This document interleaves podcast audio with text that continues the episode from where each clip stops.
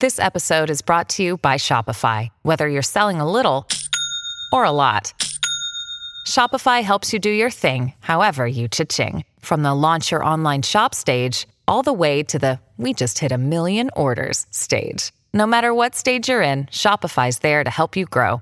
Sign up for a $1 per month trial period at shopify.com slash special offer, all lowercase. That's shopify.com slash special offer. Today's podcast is brought to you by The Power of A. The Power of A was created by the American Society of Association Executives to highlight the many contributions America's associations make to the economy and society at large. Learn more at thepowerofa.org. From the CQ Roll Call Newsroom in Washington, this is CQ Now, your nonpartisan news source for how the inside workings of Congress and the federal government shape the real world. The only thing that's practically guaranteed to get done in every Congress is the massive defense policy bill. This year's edition will authorize $610 billion of spending on weapons systems, the war budget, and personnel. Then there's policy. This bill triggers fiery debates over issues like sexual assault in the military and over whether to keep the Guantanamo Bay detention facility. I'm Adriel Bettelheim with CQ Roll Call joined by CQ National Security reporter Megan Scully. So, this is an annual rite for defense reporters like you, in part because the lawmakers literally pull an all nighter. They spend 18 or 20 or 24 hours offering amendments and protecting interests in their districts, and it all begins Wednesday in the House, right? It does. We'll begin bright and early Wednesday morning and continue into the wee hours on Thursday, most likely. This will mark uh, the 54th or 55th straight year that this bill uh, will get done, come hell or high water. And they will fight over everything from, as you said, spending levels um, to Pentagon policy. And this thing, I mean, literally beyond the uh, omnibus spending bills have been done in recent years, this is the single biggest piece of legislation that Congress takes up, and they've done it consistently. They have, and that is basically what gives the House and Senate Armed Services Committees their prestige within Congress and also within the Pentagon. So, the biggest issue this year is a proposal to eliminate $18 billion in war funding, which comes about as a result of budget caps. What would they use the money for instead? Well, what they would do essentially is keep the war war request the size that the Pentagon asked, but take out $18 billion in legitimate war expenses and fill that back in with fighter jets, with ships, with military personnel that the Pentagon did not request due to caps on the day to day operational budget.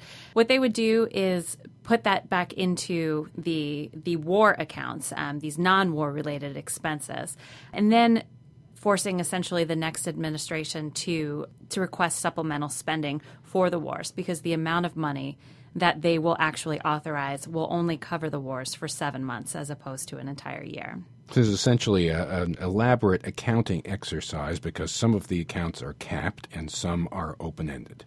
It is, yes. And the $610 billion that they will authorize at the end of this marathon markup won't be the actual total amount of money uh, for defense for fiscal 17 because they will need extra money for the wars. Now, another big issue you're expecting a fight over troop levels. The Army is supposed to come down to 450,000 active duty troops by the end of 2017, but some in Congress have other ideas. Yes, House Armed Services Chairman Mac Thornberry of Texas wants to add 20,000 active duty troops to the Army and 25,000 uh, guardsmen and reservists to the Army's payroll next year. That money will be paid for out of those war funds um, and is above and beyond what the Pentagon requested.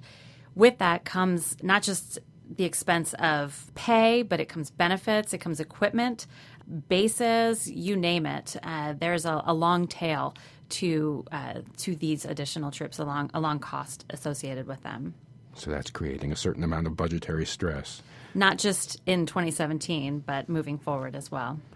Now, speaking of benefits, uh, military health care is also a sensitive issue. Um, the Pentagon has proposed higher fees for the TRICARE program, which has gotten a lot of attention. Are the House lawmakers going to greenlight that, or are they going to um, going to fight these changes and, and try to keep costs stable?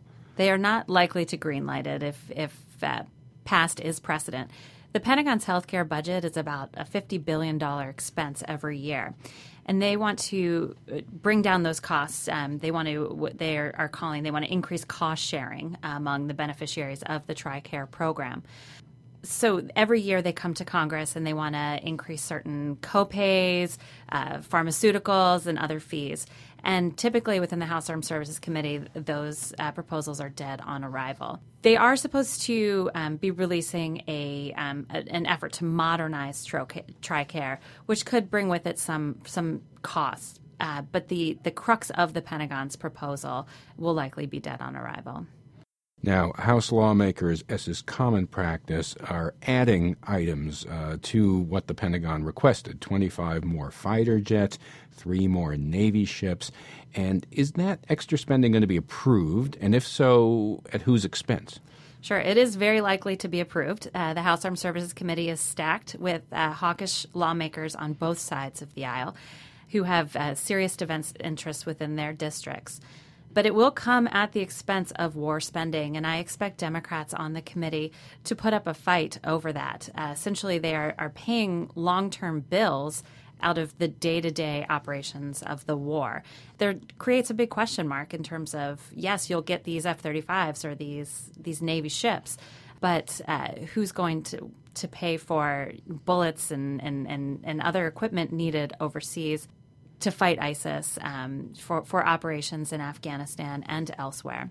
So we've talked about the House, the Armed Services Committee, and the Marathon. The action is going to shift to the Senate next month, which will assemble its own huge bill. Do you expect major differences between the two? And if so, over with what? There are always some significant differences. The last several years, the uh, the biggest difference uh, at, at, kind of at the end of the negotiations has been uh, the TRICARE proposals. Uh, the Senate Armed Services Committee is typically more willing to go along with what the Pentagon has requested. I also expect there to be some serious differences over a very wonky topic called acquisition reform.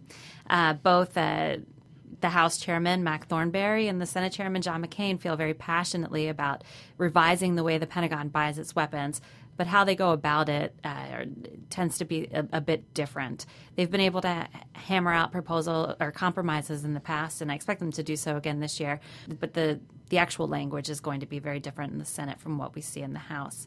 Then there are always differences over individual weapon systems, and and we don't know yet um, how the Senate's going to deal with the the war budget and whether they're going to be stacking that with more day to day, more base budget, as we call it, funding items so that will be something to see. But the Senate marks up its bill uh, behind closed doors, and it is a much more secretive process than the House is. So we'll see what, what comes of that uh, sometime in May. Well, one thing is for sure they'll they'll somehow reconcile their differences because it's been 50 years or more since yes. they, they haven't produced one of these pieces of legislation, the House and Senate. Oh yeah, they'll get it done for sure. It just might be a little painful, including for the reporters. Yeah, and ugly. CQ's national security reporter Megan Scully on the marathon process Congress goes through to assemble its annual defense policy bill. I'm Adriel Bettelheim. Thanks for listening. Until next time, you can follow us on Twitter and Facebook at CQ Now, and you can download our podcasts on iTunes and SoundCloud.